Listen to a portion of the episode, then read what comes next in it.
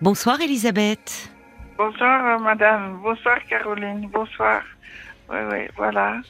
Ben, il y a un petit moment où je voulais vous parler. Ah bon, d'accord. Voilà, ouais, voilà. Vous voulez me parler de, de quoi alors depuis un petit Ben, moment? de, de, de moi, de moi, Oui, bien sûr. Et un peu, je vais schématiser enfin, le, le, le problème, parce Oui. qu'il remonte à toujours, puisque j'ai une maman autiste adulte. Et le problème, eh ben, c'est que j'ai pas eu beaucoup de, de communication euh, qui puisse me m'aider vraiment à, être, à, être- à grandir, bien que ce soit une, une vraie maman.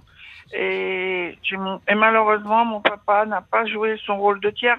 Je parle un peu comme ça parce que j'étais beaucoup en psychanalyse. Ah oui, je reconnais aidé. les termes, le père Oui, oui, tiers ah séparateur. Oui, oui, il n'est pas, Oui. il l'a pas fait.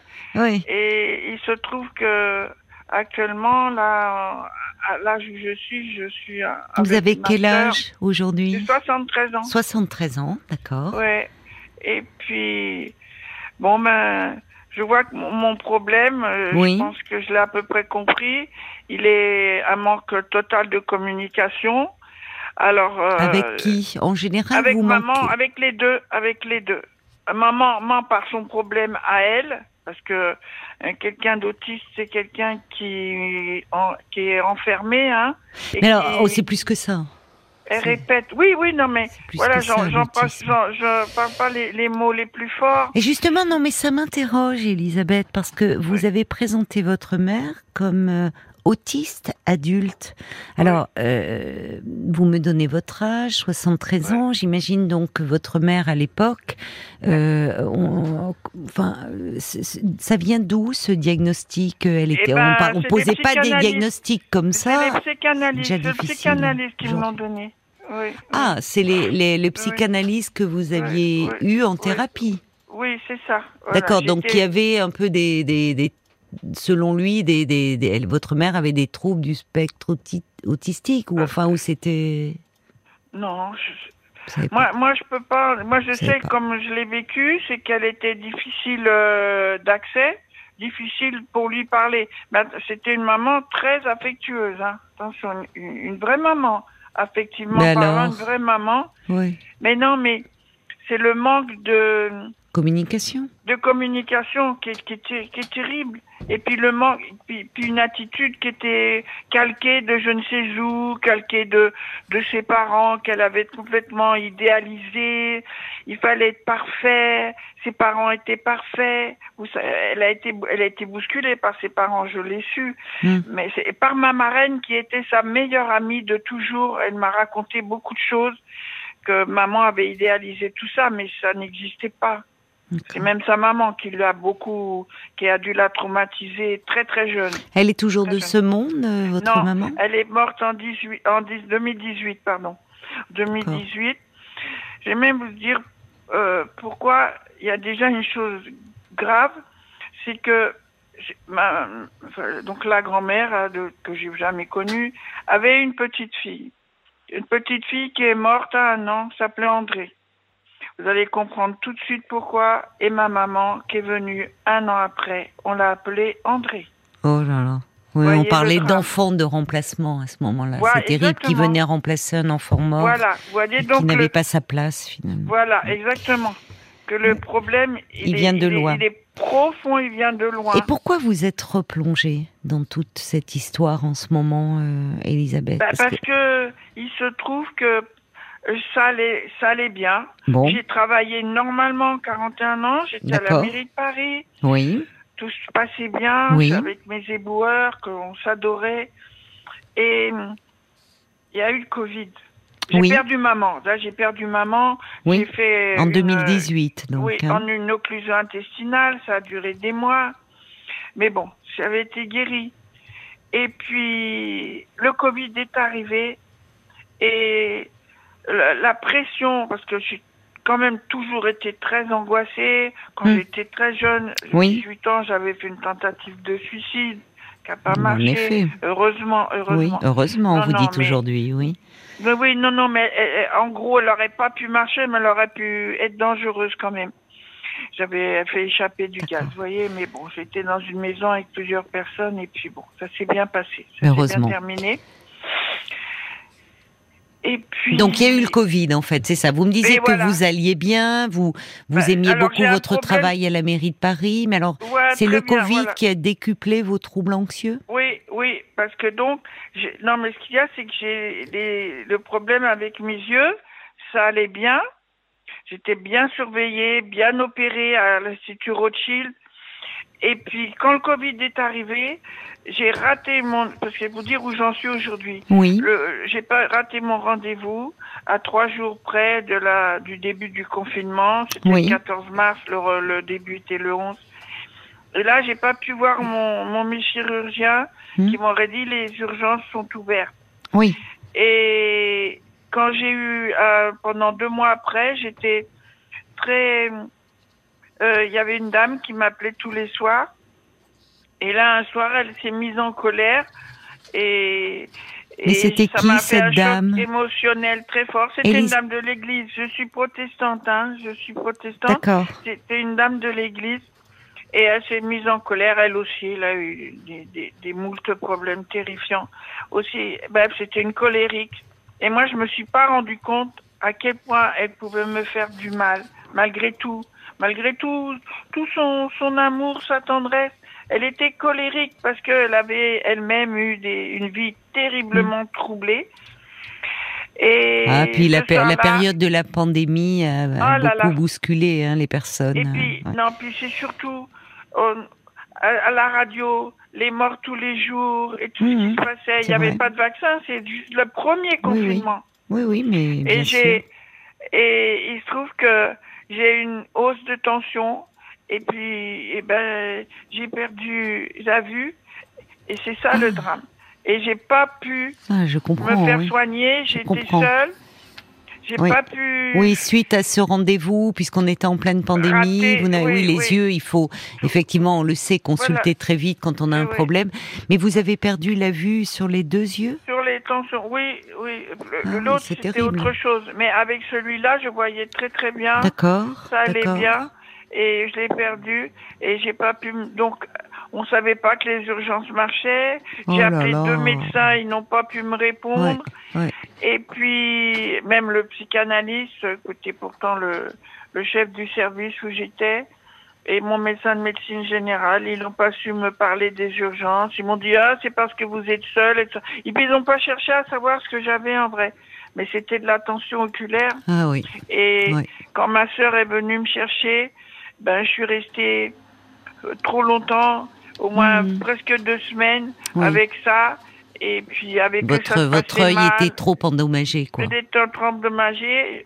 J'ai été hier à Rothschild, j'ai pu ah, savoir un peu. Oui. J'étais hier pour faire une, une, une, comment on appelle pour les mamans là, qui attendent les enfants. Là. Une échographie. Une échographie, voilà. Et puis voilà, ça s'est mal passé chez ma sœur, euh, c'était dur et tout ça, parce qu'il faut dire que y a un gros, gros, gros problème avec ma Avec votre sœur Ça se passe pas bien avec votre sœur? Non, c'est un peu comme si j'étais son ennemi, quoi. Un jour, j'ai son, son, son, compagnon qui me dit Je te hais, je te hais, alors que je n'ai jamais rien fait parce que hmm. j'embêtais ma sœur, quoi, ça embêtait ma sœur. J'ai dit à ma sœur Et toi, tu me détestes Elle m'a dit non. Ah, bah vous voyez. Aujourd'hui, c'est elle qui s'occupe de moi. Ah, bah alors, elle est, présente. Oui. Elle est, oui, elle n'est pas facile. Elle n'est pas facile, mais elle est quand même là pour vous. Oui, elle est là pour vous, voilà. Il y a de l'affection, malgré tout. Oui, sûrement. Oui. Elle est, elle est très dure, ma soeur, très dure. On ne peut pas lui arracher un mot. Hmm. Tout ce qui s'est passé, parce que beaucoup de psychanalystes m'ont dit, ils m'ont tous dit, hmm. ils vivent dans, elle vit dans le déni. Et mes deux neveux, j'ai deux neveux adorables les enfants de ma sœur, qui lui ressemblent pas du tout, qui sont adorables, surtout la fille qui est très proche de moi. Et j'ai un jour j'ai essayé de lui expliquer mamie pourquoi mamie ce qu'elle avait. Je dis mamie, euh, elle est folle parce que ça s'appelle comme ça. Hein. être autiste, c'est enfermé comme ça. c'est pas la folie l'autisme, mais bon. Euh, hmm. Bon, enfin, vous vouliez expliquer, oui, ils ne veulent pas. mot. Oui, mais peut-être que votre sœur. Mais elle n'a pas le même cheminement que vous. Elle est différente, Elisabeth. Vous, vous avez cherché à comprendre, à Oui. donner du sens. Ah oui, oui. Mais après, Moi, vous savez. voulu gérer maman surtout. Oui, mais quelqu'un qui est dans. Elisabeth, quelqu'un qui est dans le déni, vous savez, euh, le mur, euh, c'est c'est une forteresse. hein. Oui, vous essayez de, de, de taper dessus, vous vous faites mal en fait à vous. hein. Il n'y a rien qui hein. bouge. C'est du béton armé, oui, je suis d'accord avec vous. Ah oui, moi, Donc il faut lâcher. J'ai pas pu. Il faut Oui, mais- lâcher et prendre ce que votre sœur vous donne. Ah bah de toute façon d'elle, j'aurais pas un mot, j'arracherai pas un mot. Non, mais il y a de la présence, ça compte. Elle est là pour s'occuper de vous. Elle m'occupe Vous avez besoin de paroles, vous, on sent cette psychanalyse. Oh là, Comment oh êtes-vous suivi Est-ce que vous continuez à Bah avoir là, un il suivi? se trouve que ma psychologue, elle est malade depuis quatre mois Ah. ici. Et puis la pauvre, elle a un Covid, un gros Covid. hein. J'espère qu'elle va même revenir. J'espère, j'espère. On fait un petit peu de la sophrologie avec une jeune femme adorable, Oui, mais c'est pour moi un peu trop léger parce que mon malaise il est trop profond. vous avez besoin de parler en fait. yeux. Oui. Et il y a une autre jeune femme qui, elle s'appelle être art thérapeute, mais elle est en train de passer psychologue aussi. Oui. Et c'est avec elle que je vais discuter là euh, actuellement. Je vais la voir la semaine prochaine. Ah, bah ça c'est bien. discuter en profondeur. C'est bien parce que je comprends euh, si depuis quatre mois vous ne voyez plus votre psychologue, ah oui, ah c'est oui, trop long. Ah oui, Sur- elle me manque. Bah, j'imagine. Oui, parce qu'on sent que vous avez un grand besoin de parler. manque. Oh là là. Oui. Toujours, toute ma vie, j'ai adoré Oui. ça. Mais j'ai adoré le travail parce que je disais au psychanalyste, mais ça m'a apporté quoi la psychanalyse? Ben, elle me dit, ça vous a permis de travailler. Hmm. Voilà. Et j'ai travaillé pendant 41 Hmm. ans. Hmm. J'ai fait un CAP de pâtisserie. Bon, ben, Ah. j'ai réussi, pas avec euh, mention, mais je l'ai réussi. Il y Et vous en faites de la pâtisserie? Ben, j'en ai fait. Mais comme Et aujourd'hui, maintenant, c'est mon plus gros compliqué. problème, c'est mes yeux. Eh bien Et sûr, ça, j'ai bien un mal sûr. fou à Oui. gérer ça. Oui. Parce que, en plus, je l'accepte pas. Bah, Je l'accepte il faut. pas. C'est mais- dur, hein. euh, Ah oui, je c'est ce comprends, m'a hein. dit.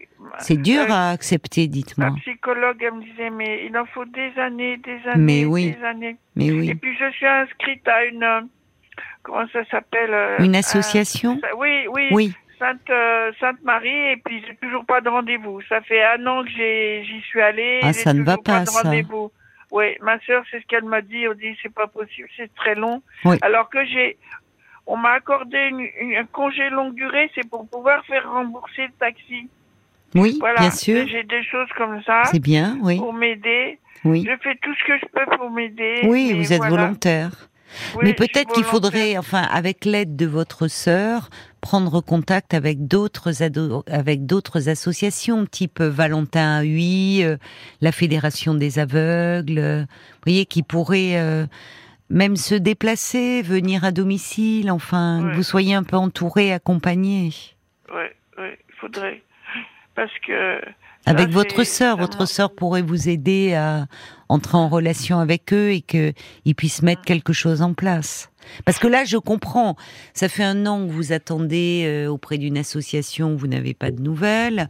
Votre psychologue qui était en arrêt maladie. Bon, euh, vous vous retrouvez avec toutes vos angoisses et personne vraiment à qui en parler. dur, Donc, hein. oui, c'est dur. tient- On tient avec les anxiolytiques, hein, je vous le Oui, dis tout oui, oui, je comprends. Mais c'est bien que vous ayez ce rendez-vous la semaine prochaine. Ouais. Ah oui, avec euh, une Oui. jeune femme qui, qui devient, veut- qui veut venir psychologue. Elle fait, elle fait ses études, enfin les jeunes femmes, elle a 46 ans, et euh, elle veut être psychologue. Et vous l'avez rencontrée comment alors, cette dame? Ben là, elle est- où je suis à l'EHPAD, là. Ah, elle mais est- vous êtes dans un EHPAD? Oui, mais oui. Ah, mais je ne savais pas, Eh ben Elisabeth. oui, ben oui, ah, bon, d'accord, vous me dur l'aviez pas dit. D'accord. C'est très dur Depuis à- à combien de temps vous êtes dans cet Ah EHPAD bah, je me balade depuis quatre ans, j'en ai fait trois. Ah et bon puis il y en a une qui était trop chère, parce que c'est toujours très cher. Oui. Et puis une autre où j'étais pas trop mal. J'étais bien parce que j'avais une, une bonne, une bonne, amie que j'appelle tous les soirs du reste pour les programmes de télé. On adore se parler. C'est une dame qui a 94 ans, mais alors qui a, qui a une tête euh, super, Oui. super. C'est rare, hein. C'est rare, elle a tout, là, c'est, elle voit Mm. ses yeux, mais bon, elle, elle peut plus marcher. Mm. Parce que elle a eu des prothèses de genoux, ça a duré 20 ans, Et puis un jour, eh ben, elle a pu plus se tenir debout. Mais alors, elle a, intellectuellement, elle est super. Oui, c'est agréable de, de, parler avec elle. Ah oui, oui, moi. Elle est toujours dans, elle est là dans votre EHPAD actuellement? Non, elle est dans l'autre EHPAD. J'étais avant. C'est une vieille EHPAD qui doit être détruite. Et comment vous êtes là? L'équipe, elle est comment avec vous? Ça se passe bien là où vous êtes Il y a des gens très très gentils, très très très très bien. Et puis il y en a qui sont un peu moins bien. Ah, ben ça c'est comme partout. Voilà. Bon, l'important c'est aller. Il faut voir le bon côté des choses. Qu'il y en a qui sont très gentils. Voilà, vous êtes entouré là, donc c'est bien quand même. Vous n'êtes ben, pas seul. Je vous pensais seul chez vous. Très communicante. Oui, ben ça s'entend. Moi, je parle aussi bien avec les gamins là qui sont animateurs et tout ça. Oh, mais ils sont, euh, ils sont très proches. D'abord, ils aiment ça. Ils aiment les personnes âgées et, ils sont là pour ça. Hein, ils le savent. Hein, et, ils aiment ça. Voilà. Il y a beaucoup de jeunes qui aiment les personnes âgées, vous savez. Moi, la première, j'en ai été étonnée. Ah oui. Et voilà, cet après-midi. Et c'est bien, ça. Qu'est-ce que vous avez fait cet après-midi? Ben, j'étais dans, on était dehors parce qu'il y a un beau parc ici. Ah. On est au parc de la Île et Rose et il y a une roseraie. Ah oui, c'est magnifique. Un grand parc. Oui, une roseraie. Ah, et puis nous, le, l'établissement, il est, il est, il est religieux un petit peu au départ. Il s'appelle Jean 23, mais il est entièrement laïque, hein, entièrement. Oui. Mais voilà. Et cet après-midi, ben, on était dans, la... dans le parc, un peu à l'ombre parce qu'il faisait très, il faisait très chaud, hein, cet après-midi. Oui, oui, on était à l'ombre et il avait ouvert son iPad. Alors, on, il faisait un quiz. Alors, il me faisait d'écouter des chansons que j'avais envie d'aimer et tout ça. C'était très sympa. Puis alors, Marc me dit, Marc me dit que c'est le mois de des roses, là, mm, le mois de ah mai, le mois ah de oui, Marie. La elle est luxuriante. Oh, bah alors ça. Mais moi je l'ai vu. Ouais, mais moi je l'ai vu quand. Voyez, c'est ça. J'aime bien en parler, mais j'ai connu ça tout, tout, toute ma vie. J'ai vu en vrai. Toute ma vie j'ai vu. Et puis tout d'un coup tout s'est arrêté. Et oui, c'est très dur. c'est que ça a été, ça a été un tsunami terrible parce que j'ai tout perdu. Je comprends. Ici, on fait du camping hein, dans les EHPAD. Hein. C'est un camping. Comment ça? On peut, eh ben, on est installé euh, moyennement bien, quoi. Ah si vous voulez, c'est propre, on nous fait le ménage, tout ça. Mais de nous-mêmes, on peut rien faire. On a un vêtement sale, bon, bah, je donne à ma soeur. Ah bah Mais si vous voyez, j'ai plus d'autonomie du tout. Au point de vue intérieur, au point de vue maison, j'ai pas d'autonomie et ça me manque. Et puis j'avais dans, dans mon studio actuellement, je suis en viager et comme apparemment, ben mon œil et on peut pas y faire grand chose pour le moment. Ben le, le viager, il faut que je le rende parce que je l'avais pris, acheté, euh, je l'avais vendu occupé et comme j'y habite pas, eh ben il faudra, va falloir que je le laisse tant que le médecin, quand le médecin m'aura fait un certificat ah, comme quoi je ne peux pas retrouver la vue dans dans un laps de temps. Euh, D'accord, je comprends. voilà. Je suis obligée de le rendre. Alors ça, c'est très dur. Hein. Oui, il y a beaucoup de renoncements, quoi. C'est ça ah, qui est difficile. C'est ça. J'ai tout renoncé. Oui. Non, pas tout, parce qu'il y a cet après-midi. Vous dites là, il y a des moments, heureusement, comme ça, cet ah. après-midi, dans la roseraie, le parfum des roses, les chants. Euh, il y a encore des moments de, de, un peu de, de joie et de quiétude. Il faut s'en emparer et les saisir ces moments-là. Oui. C'est bien que vous ayez parce que euh, on sent et heureusement vous êtes entouré. Je vous pensais seul chez vous. Il y a quand même les équipes qui sont là, avec qui vous pouvez parler. Il y a cette dame avec qui vous allez pouvoir avoir ce rendez-vous euh, la semaine prochaine. Et puis peut-être avec elle, vous pourrez lui demander avec les équipes de l'EHPAD euh, qu'ils se mettent en rapport avec des associations de malvoyants ou non-voyants qui pourraient venir vous voir à l'EHPAD et vous aider à, à retrouver un peu d'autonomie. Je sais que ça existe, oui. Oui, ça existe. Oui. Donc essayez de parlez-en euh, aux équipes en disant voilà est-ce qu'elles peuvent se mettre en rapport avec des associations et qu'il y ait des visites? Comme ça, ça vous ferait, vous seriez occupé et puis ça vous fera un objectif. C'est important d'avoir des objectifs, Elisabeth. En tout cas, moi, j'ai été heureuse de parler avec vous ce soir. Oui.